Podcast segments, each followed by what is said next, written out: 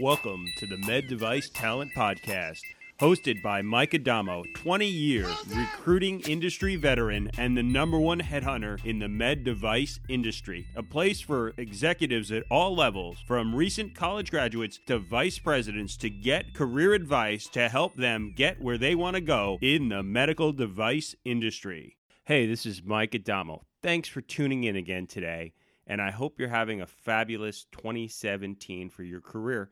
It's hard to believe it's almost the end of January, and uh, I'm hitting my goals hard, and I hope you are too. In fact, part of my goals is to keep podcasting on a weekly basis, and I think I'm pretty doing pretty good on that. Uh, my YouTube, not so much, but uh, I have published, I think, four YouTubes this year, and uh, I need to get on it and get a few more going. Uh, but today's topic is an article that I wrote that will appear on LinkedIn probably after this podcast comes out. So depending on when you download this and listen to this, that article might be up already, or you might be getting a sneak preview. Let's talk about the topic for today. So the article that I wrote, the, at least the working draft, is, is it really time to look for a new job, or are you just being impulsive? And this is a really good subject, especially at the beginning of a year, right? Because this is the time where a lot of people through the holidays are very reflective about their career. They go into the new year, and if you're paid a bonus on an annual basis, you're getting that bonus. You've either gotten it or you're getting it at the end of the first quarter. So you're thinking this is a pretty good time to look around. So the question is, is this the time to look for a job, or are you just being impulsive? So there's a few things that I always look at when I consider this type of move. And, you know, keep in mind, I talk to hundreds of people a month about making a move, and sometimes it's the right time and sometimes it's not. And I don't believe as a recruiter that I need to uh, wave a magic wand or dangle a stopwatch and, and kind of hypnotize anybody to be making a move. I believe that my job is to help individuals think through their career and determine when the right time is to make a move so that they can meet their goals, not mine. And that's interesting, right? Because there's a lot of recruiters out there that'll push you to make a move because they're trying to meet their goals. And for most recruiters, what's their goal? Make money, make a commission. So, of course, they're going to have a vested interest in motivating you to make a move. So let's talk about when it's time to make a move and when it's not, so that you can have this thought out for yourself, so that you can own your career, and then you're not being driven by someone else's agenda. So the first thing that I would look at is, what's your relationship with your boss? At the end of the day, what we find is that people leave bad bosses to go to better bosses, or they leave leaders to go to better leaders. So the first thing you have to ask yourself is, how's your relationship with your leader? Do you respect this person? Are they a mentor for you? Are they someone that you're learning and growing from? And do you feel like there's still runway in that relationship, or runway in your career for that person to help you? Because if the answer is no, then you have an issue, and that is certainly a reason to look for a new job, either internal to your company or, of course, external to your company, because if your boss doesn't have your back and you don't have a great relationship and you're not learning from this person, that's an issue.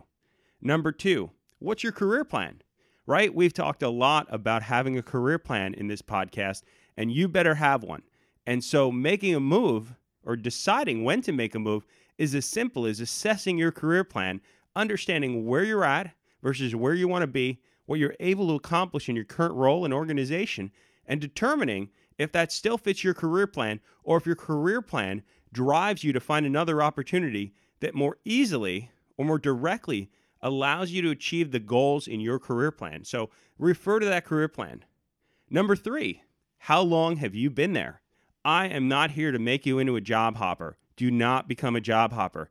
Job hopping is a career killer. So let's talk a little bit about what job hopping is, although I'm going to put a link in the show notes to an article I wrote that was actually one of my most popular articles on LinkedIn about job hopping and how it can ruin your career. So for me, job hopping is consistently staying at companies for less than three years.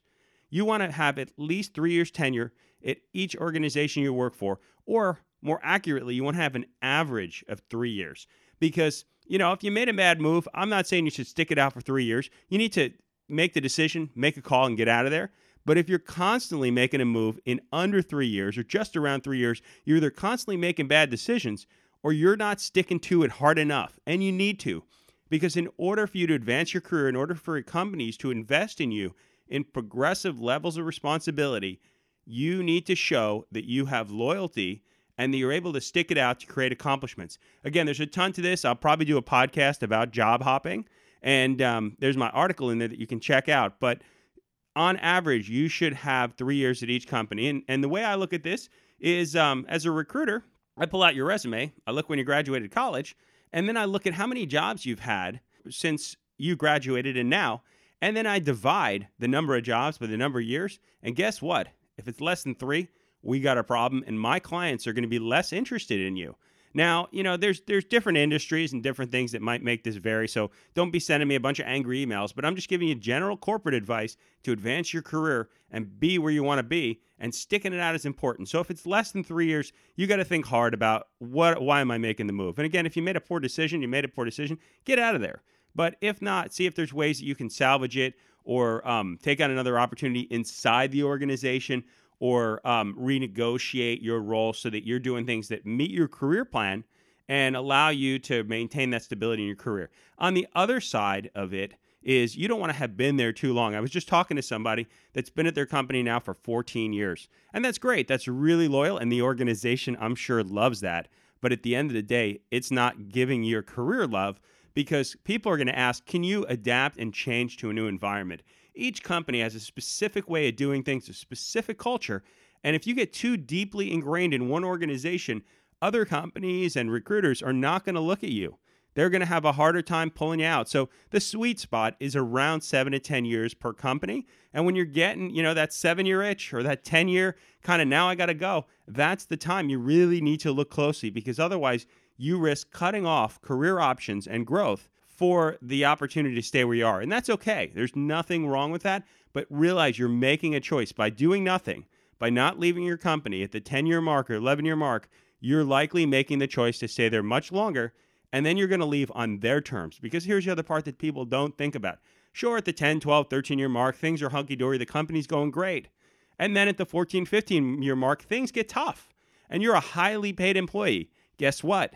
You get the axe. And now, after fifteen, eighteen years at a company, you simply do not have the marketable skills to other organizations because you're so deeply ingrained in the organization you are. And trust me, every company tells you, oh, by staying here, you're building your career and you're becoming marketable. Maybe. Or maybe you're just doing what the organization wants because they need to meet their goals, and you're making yourself less marketable, and you're subjecting, or you're putting your goals underneath the company goals, which I say it should at least be a balance, but at the end of the day, it should probably be weighed towards you. Put yourself first. You know, we got a new president, right? And I'm not going to comment on politics, but he says, put America first. You know what? You know where it starts? Put yourself first. Put your career first.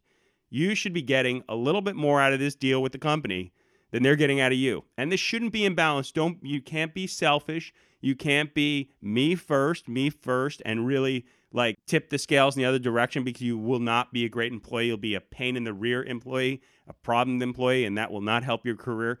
But definitely focus on what it means to your career first before you focus on, well, I just need to be a loyal employee. You know, there's no gold watch at the end of twenty years anymore. At the end of twenty years, most people, what they get is a pink slip and maybe a year's severance if they're lucky. And if you think a year's severance is worth twenty years of your life, well, then maybe you are the right person to stay there for twenty years. Because I'm going to tell you, a career is more important than a year's severance. So put your career first and really seriously consider making a move if you've been at your company for more than seven to ten years. And definitely urgently consider this when you're coming up at the ten, eleven-year mark. Otherwise, you might get stuck and become a lifer. And I'm not sure you want to do that. Even if you think you do, you might look back at that and consider it a mistake. The next thing to look at is what is the future outlook of your company, right? So you might have a great career. Your career plan might align. You might have only been there three or four years. But the next thing to look at to decide whether you need to make a move is what is the outlook for your organization? Because sometimes you can do everything right, and the organization doesn't do its part, and you get hosed. You get let go. You don't have career growth because they say, ah, you know, you're doing a great job. We'd love to promote you. But, you know, we did the products. We're not doing that great. Give us another year, right? And and sometimes that's okay, right? But you really need to be objective about what the future outlook of your organization is. Don't drink too much of the Kool-Aid. Really look at, in the marketplace, where is your organization? Where's it going? And assess that as part of your formula for deciding when it's time to make a move. So in review, the things that you want to look at when you consider whether you're being impulsive or making a strategic career move is, what's your relationship with your boss? How long have you been at the company? What's your career plan? And what's the outlook for your company? If you take some time to reflect on this, put it on paper, make this part of your career planning process, you'll have an objective way to determine when the right time to consider a career move is. And again, I'm not saying by making this decision that you're going to go out on seventy-five interviews, that you're going to put desperately looking for a job on LinkedIn and apply to a million jobs. Remember, I'm saying, when is it time to become a passive job seeker? We've talked about it a bunch in this podcast, and maybe I'll have an upcoming podcast on what does it mean and what are the steps you need to take once you made a decision to become a passive job seeker. And if you can't wait, check out my book. This book will get you hired. There's tons of information on this very subject. It's available on audiobook. It's available for Kindle, and it's available in the old paperback. So get yourself a copy. And if you like what I'm doing, hit that subscribe button, share it with your friends, be part of the Med Device Talent community, and let's continue to advance our career together. Thanks for tuning in today. I hope you have a fabulous and productive week and continue to take good care.